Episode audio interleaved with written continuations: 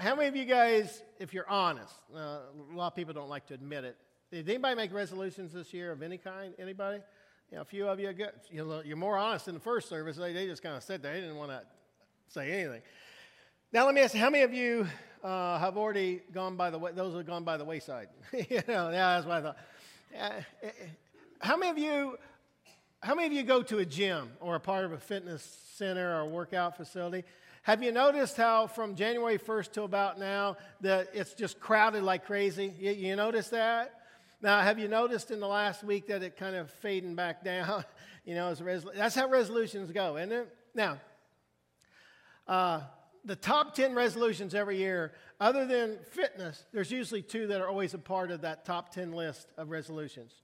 You know what they are? One is uh, get, get out of debt, and one is to save money.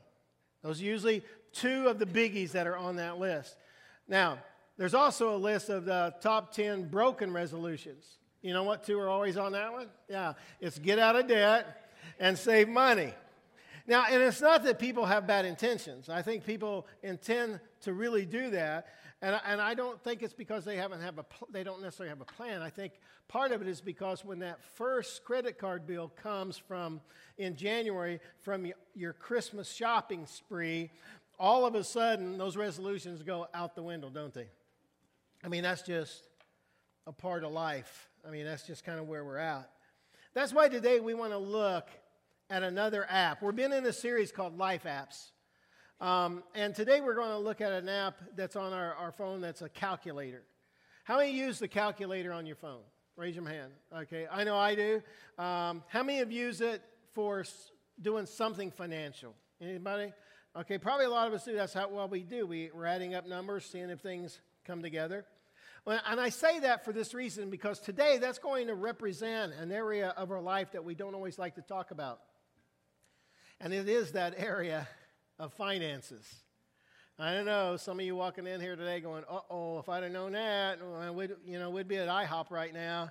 Um, you know, but we're going to look at that area for just a moment. So now we're going to pray. Now, I, am going to, yeah, see, I told you. Now, the only thing is, I'm going to pray with my eyes open because I want to see if anybody leaves. So, uh, actually, I'm not. But, but let's pray and let's ask God to have his hand on what we do today. Lord, I thank you so much for this day. And God, you have some amazing things that we need to hear.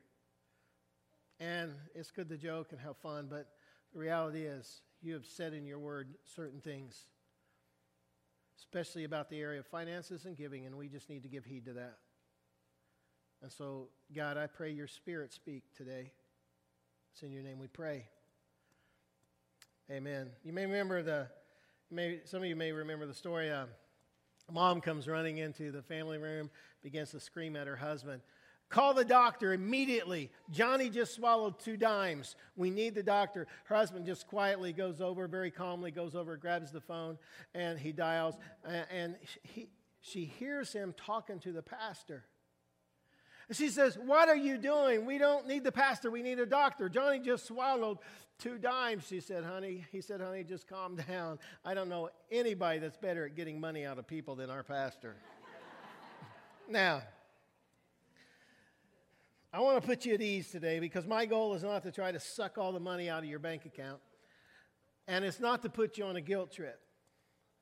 My goal is to help all of us, including myself, to understand how important it is to hear what the Bible has to say about the way we handle our finances.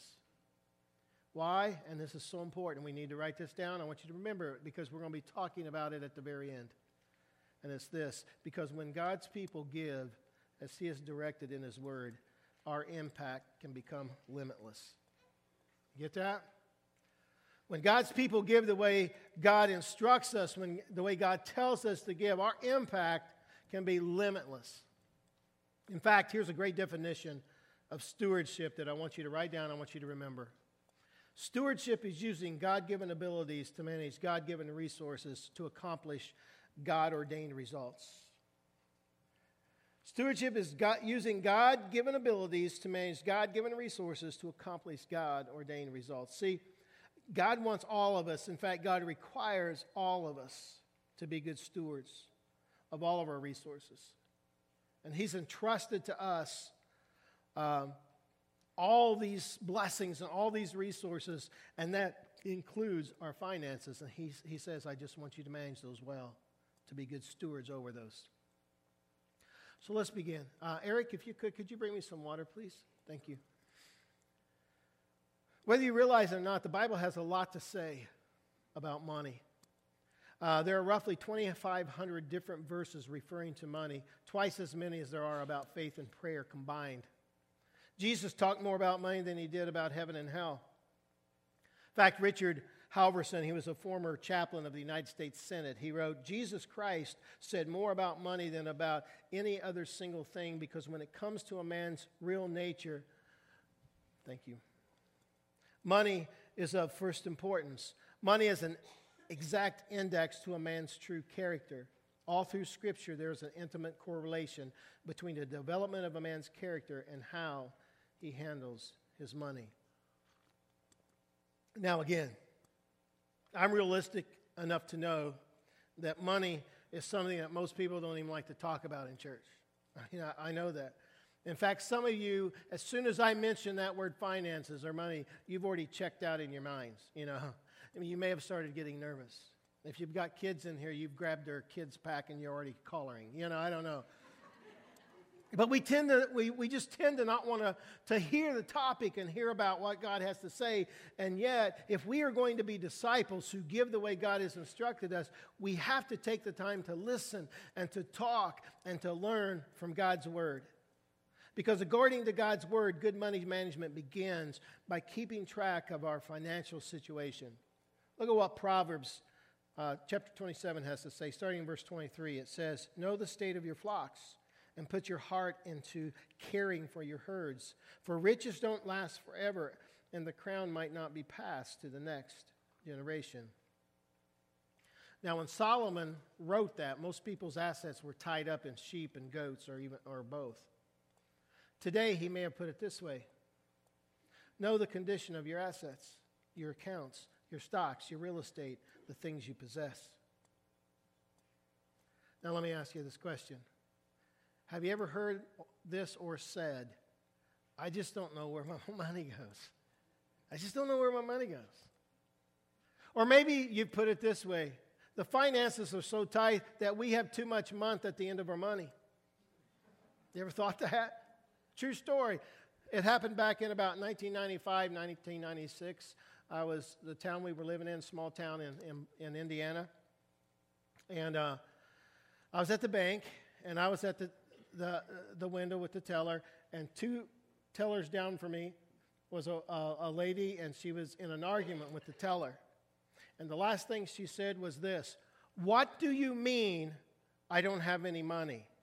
I still have checks in my checkbook. now, let me ask, let me tell you, if that's you or you've ever thought that, let me tell you, there's a problem in there. And there's a problem we need to deal with because the sad reality is this the average American person today has convinced themselves that if we're making our monthly payments, if we've got some mad money to spend each month, if we can continue to feed and satisfy our wants and desires from time to time, guess what? Everything else is okay, and there really is not a problem. But the truth is, there is a problem. And here's what we have to remember when we have no idea where we are financially, when we are overloaded with debt, we are living outside of God's will for our life. You see, the Bible makes it clear that God has guidelines and expectations for us when it comes to how we handle our money. That's why it's so important that we discover the truths of God's Word. In fact, let me give you a couple truths today. And the first one is simply this God owns everything. God owns everything. Now, you may think you own that, or the bank owns that little postage stamp size of property that you may live on. You may think that, but in reality, God owns it. Bible says, My God owns the cattle on a thousand hills. Now, here's the thing at the end of his life, King David, he had fulfilled almost all of his dreams, but there was one he hadn't fulfilled. You see, David wanted to build the temple for God. But the bad news was this God wasn't going to allow David to build the temple. You see, David had been a mighty warrior, and David had shed a lot of blood. And so God was not allowing David to build the temple. But the good news was this he would allow his son Solomon to build the temple. And so David took on the task of raising the money and the resources that would be needed. So in 1 Chronicles chapter 29, this gives us the account of David's incredibly successful capital campaign. In fact, when, when you translate what he raised into modern, modern equivalents, he literally raised billions of dollars for the temple. Now, once this money was raised, David led the people in this powerful time of prayer that acknowledged the fact that everything that, that had been given had come from God. I challenge you when you get home to read that. It's found in 1 Chronicles uh, 29, starting in verse 10, just 10 through 14. So read that when you get home. But in those verses, David basically says three things. He says God originated everything, he said God owns everything, and he said God is over everything. And there's two key verses. And the first one is this it's found in verse 11. This is what it says Yours, O Lord, is the greatness, the power, the glory, and the victory, and the majesty. Everything in the heavens and on earth is yours, O Lord. And then get this. And this is your kingdom. We adore you as the one who is over all things. Now, I underlined this phrase, this is your kingdom, because I think it's critical in understanding this. As successful and as powerful as David was, David finally came to the place where he understood and he acknowledged and he realized that he is not the one who built this kingdom, it was God. He understood the fact that everything that he saw in front of him was not his, it was God's. He said, This is your kingdom. It's not mine, it is yours. And how that translates for us is this we have to get to the place where we, where we actually are able to say, God, this is not, this is not mine. I may have thought I did all this, but it's not mine, it is yours. And this church, it's not my church. It's not your church, it's God's church. Everything that this church has accomplished is because of who He is, not because of who we are. We are just fortunate enough to be vessels that God uses to do his kingdom work in this place. And that's what's so amazing. So David says, This is your kingdom. And the second key verse is this, verse 14, where he says, Everything we have has come from you, and we give you only what you first gave us. Now, even though this is a hard concept to wrap our minds around, we can never forget that everything we have and everything we are is because of who He is, not who we are. True story. It's told about a congressman who took his son to McDonald's. He just wanted to spend time with his son. He, it had been, he had been gone a lot, he's been traveling a lot. He just wanted to spend time with his son. So he took his son to McDonald's. And he went to the counter, he bought two Cokes and then the biggest box of fries that they had. And then they went, sat down. Grace consisted basically, you know, of this God bless these fries, amen. you know, that kind of thing. And they just kind of sat there. And as they sat there, his, his son took a drink and then he began to eat fries. And they began to talk. And he said, I took a drink of my Coke. And then he said, I just reached over to grab a couple fries to be, so that I could have some. And he said, as soon as I reached over, my son just went like this. And he kind of surrounded him like he was building a fort. And then he pulled him into his chest. He goes, I was so taken back, I didn't really know what to do. He goes, I th- began to think to myself, doesn't my son realize that I'm the one who gave him those fries in the first place? I mean, doesn't he realize that I can take those fries away from him anytime I want? I mean, doesn't he realize that I don't even need his fries? I can go up to the counter and buy all the fries that I want. Doesn't he realize that I just wanted to spend some time sharing some fries and entering into his wonderful little world? He said, then it hit him. Wow. My son is treating me the same way I treat God. And the reality is, for a lot of us, there are times when we do the same as well, don't we? Especially when it comes to our finances. Because that, like that dad, I think God just wants to sit down at the table with us. And God just wants to share in the blessings that He has given. He just wants to enter our world and to share with us. But instead of sharing, we kind of build our little fort around what we have, and then we say, whoa, whoa, whoa, wait a minute, God, uh, this is what I've done. Uh, you go get your own. Never forget that God is the source of all that we have because everything belongs to Him.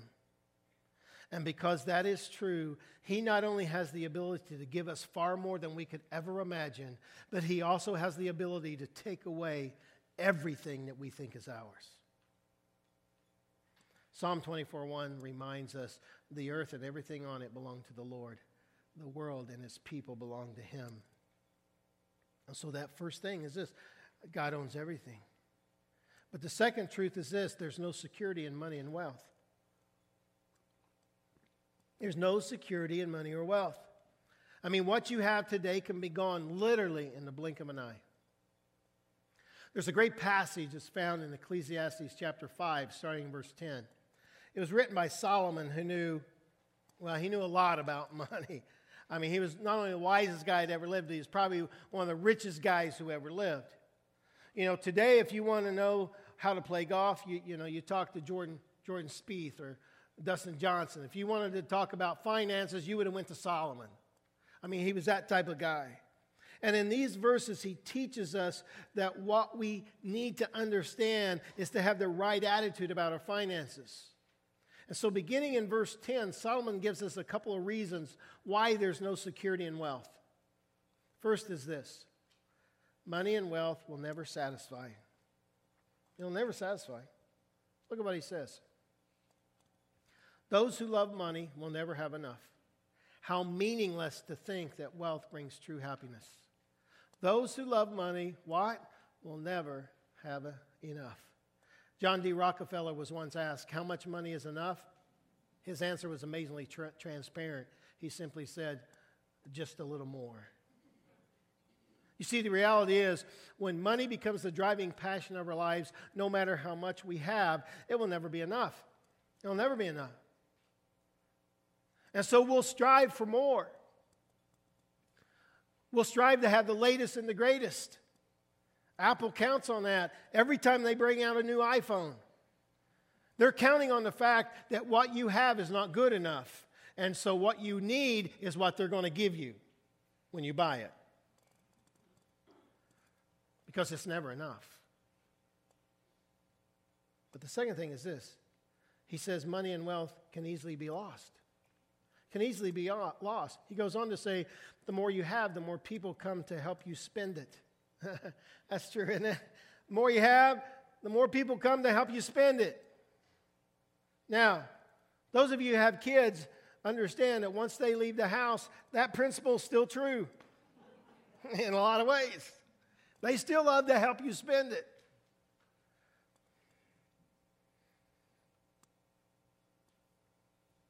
So, what good is wealth, he says, except perhaps to watch it slip through your fingers? Now, the Hebrew for the phrase to, to watch it slip through your fingers literally means breath. Breath.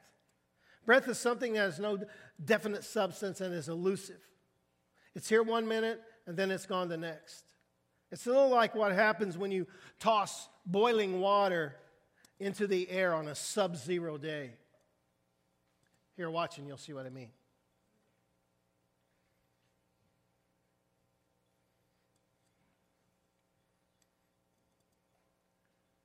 It was 30 below when they did this.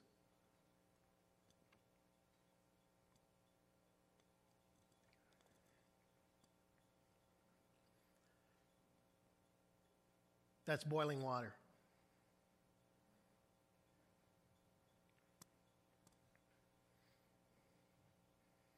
And as you can see, it just slowly disappeared in a cloud of cold vapor. And that's what Solomon says. Solomon says that money doesn't satisfy your soul because money has a way of just simply going poof and then it's gone.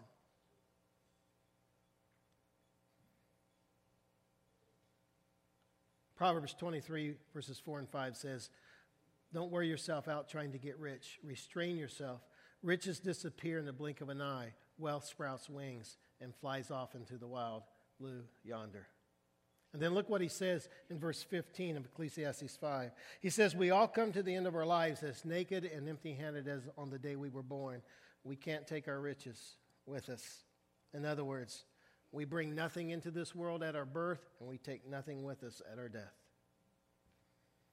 Now, Jesus, as we come into the New Testament, made this same point when he told a parable about a rich man in Luke chapter 12. Let me set the stage of what's going on. Jesus is in the middle of teaching his disciples. And he's suddenly interrupted by a guy who's really dissatisfied because he thinks his brother has taken him for part of the inheritance. So he literally interrupts Jesus and he wants Jesus to, to do something about it. He demands that Jesus tells his brother to divide the inheritance with him. But Jesus didn't answer the way he expected because Jesus knew that this, this disagreement that they were having, it was only a symptom of a greater problem, and that problem was greed. You see, they didn't need Jesus to solve the dispute. What they needed was to change their heart. And so Jesus tells them a parable starting in verse 16 about a rich man who had been so successful that he decided, I don't have enough places to store all my grain. So here's what I'm going to do I'm just going to tear down all my barns and I'm just going to build bigger barns. And this is his reasoning starting in verse 18. Look what he says. Then I'll gather in all my grain and goods, and I'll say to myself, Self, you've done well.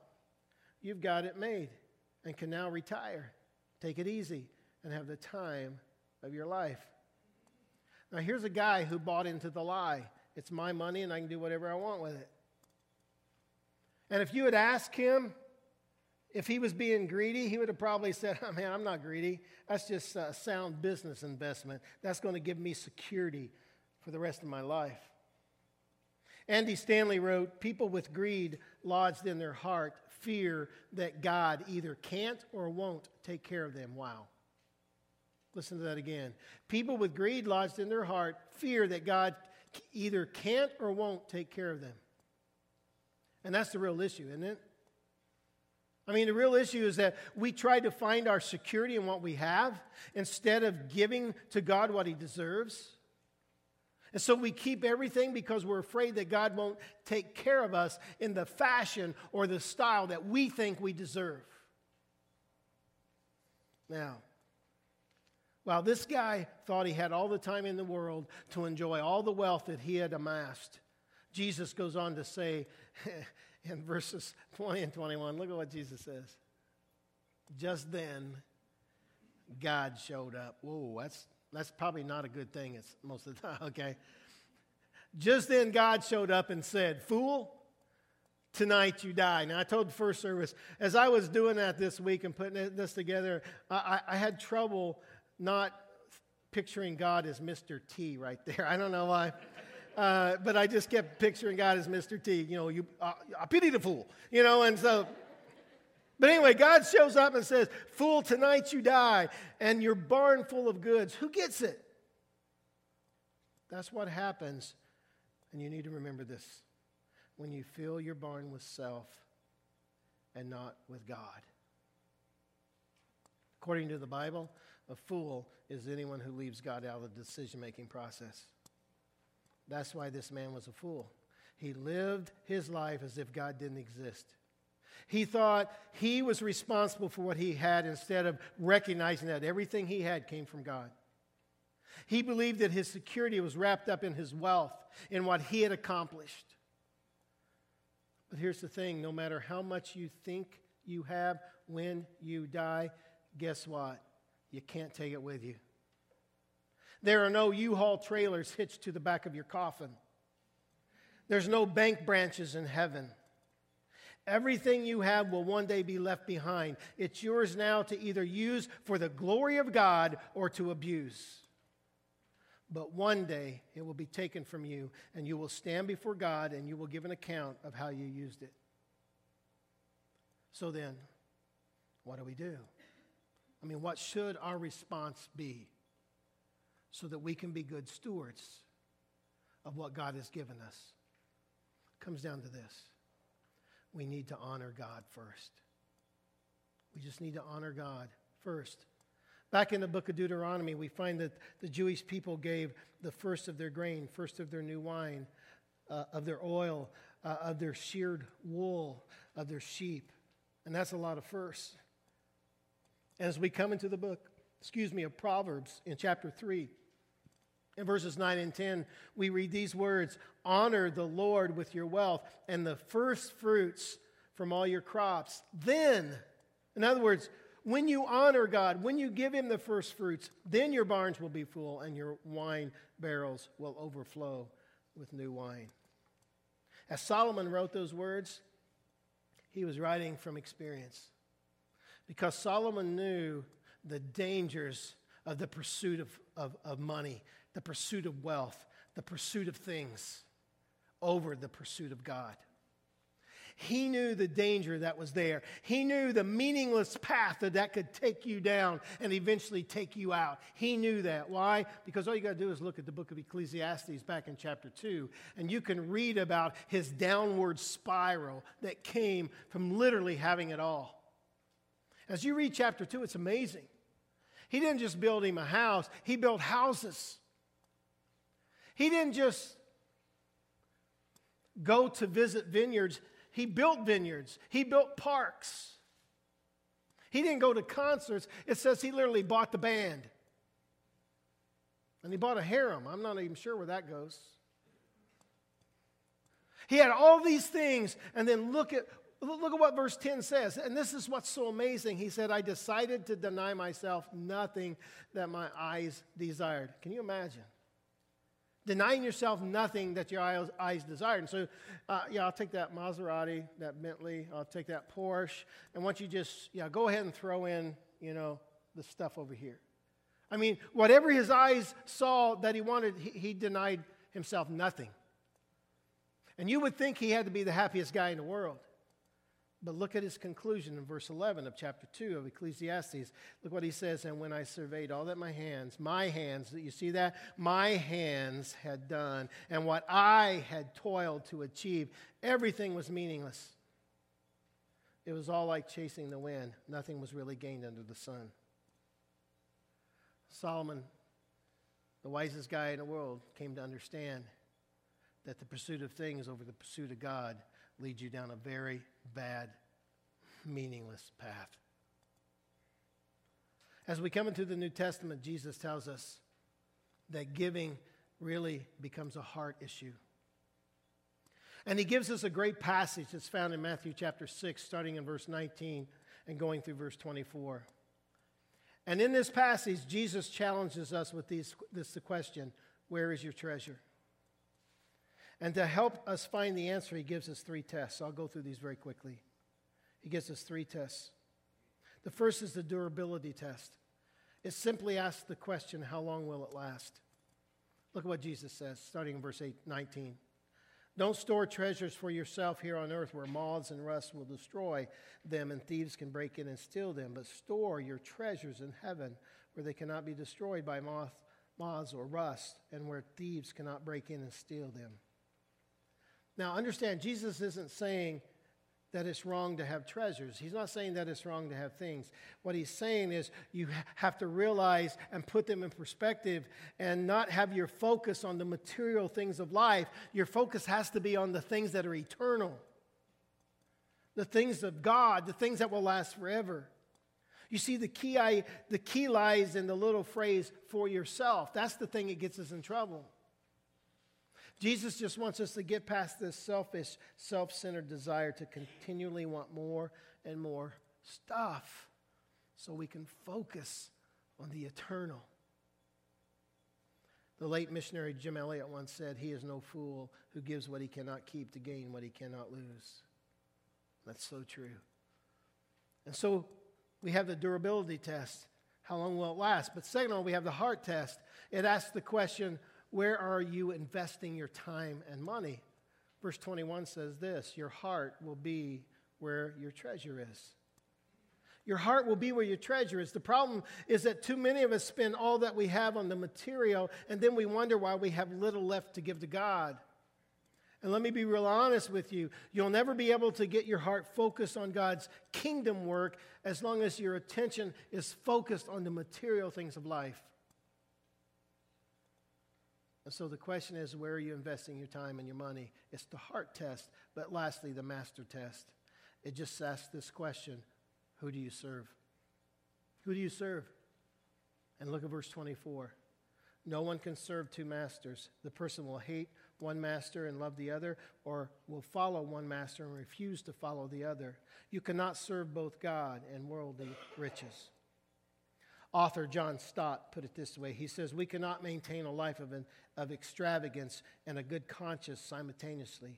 One or the other has to be sacrificed. Either we keep our conscience and reduce our affluence by giving generously and helping those in need, or we keep our affluence and smother our conscience.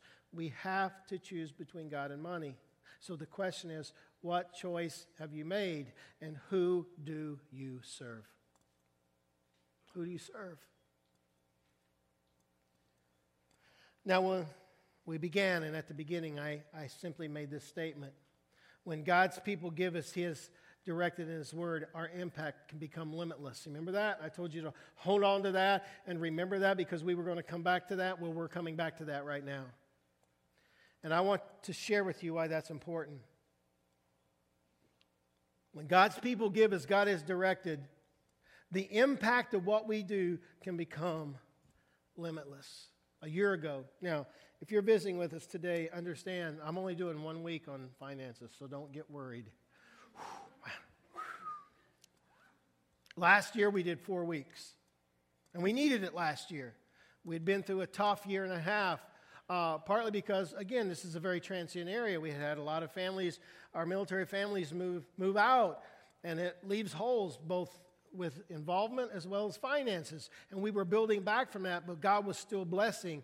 And so it was important last year that we do that. And we did. We spent four weeks on it. And let me tell you what happened when we challenged our people to do three things. One was if they weren't tithing, to step up and try the tithe. Two, if they couldn't do that, to at least up their giving by 3%.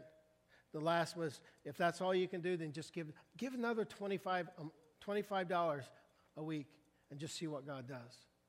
Now, when we ended the series, and by a month after we ended it, our giving went up between 30 and 40 percent. That's amazing, isn't it? Now, I only say that for this reason because, again, when God's people give as God has directed, the impact is limitless. You know what that allowed us to do? You're giving what, what it allowed us to do? First of all, it allowed us to sponsor uh, two um, missionaries two preachers in India who are reaching the unchurched people groups in India. It allowed us to do that. That wasn't in the budget. But your giving allowed us to do that. It allowed us to buy them motorcycles, right, Gary? It allowed us to give them the materials that they needed so that they could do their work. That wouldn't have happened if we hadn't stepped up to the plate and gave the way God was wanting us to give. You know what else it allowed us to do? In August, it allowed us to bring on Abby Bulliner part time as a in our children's ministry to help Michelle and to help start a fifth and sixth grade ministry. And let me tell you, she's doing an amazing job. We wouldn't have been able to do that if you hadn't stepped up to give like God wanted you to give. In August, it also allowed the leaders to say, we need to give our staff a raise. We hadn't given them a raise for a while. Let's give them a raise. Let me tell you, I appreciated that. so did Lucy. And I thank you for that. And I say that for this reason because of your giving, God was able to do above and beyond what we originally thought we could do as a church. all because you stepped up and said, I want to give the way God is giving, wants me to give. This is how He's directed me. And so that's my challenge again. For those of you that have come in since then, if you're not tithing, my challenge to you is this try the tithe. Just try and see if God doesn't bless. If you can't do that, just increase your giving by what you can. Or give 25 bucks more a week, whatever. And you will just not know the, you won't be able to imagine the impact that can come when God's people really give. You see, there are some things I really want us to do this year that are, that are not in the budget. I'm hoping that we can not only plant, help with this guy's church right over here, Joel, who we prayed for this morning, but I also hope we're able to support uh, another new work that's going in Frederick, Maryland. I'm on the management team for that church plant. I'm hoping that we can maybe get to the place this year that we can bring on another part time staff that's, that, that's going to be greatly needed. And it's going to happen because God's people step up and give. So that's my challenge to you is that when God's people give the way God has directed in His Word, the impact can become limitless. Let's think about those limitless impacts for the kingdom of God and what can happen in this place. Again, if you're visiting, you're probably not going to hear me talk about finances for a long time. I tell our people this if you give, I won't talk about it. So that's my challenge. Let's pray.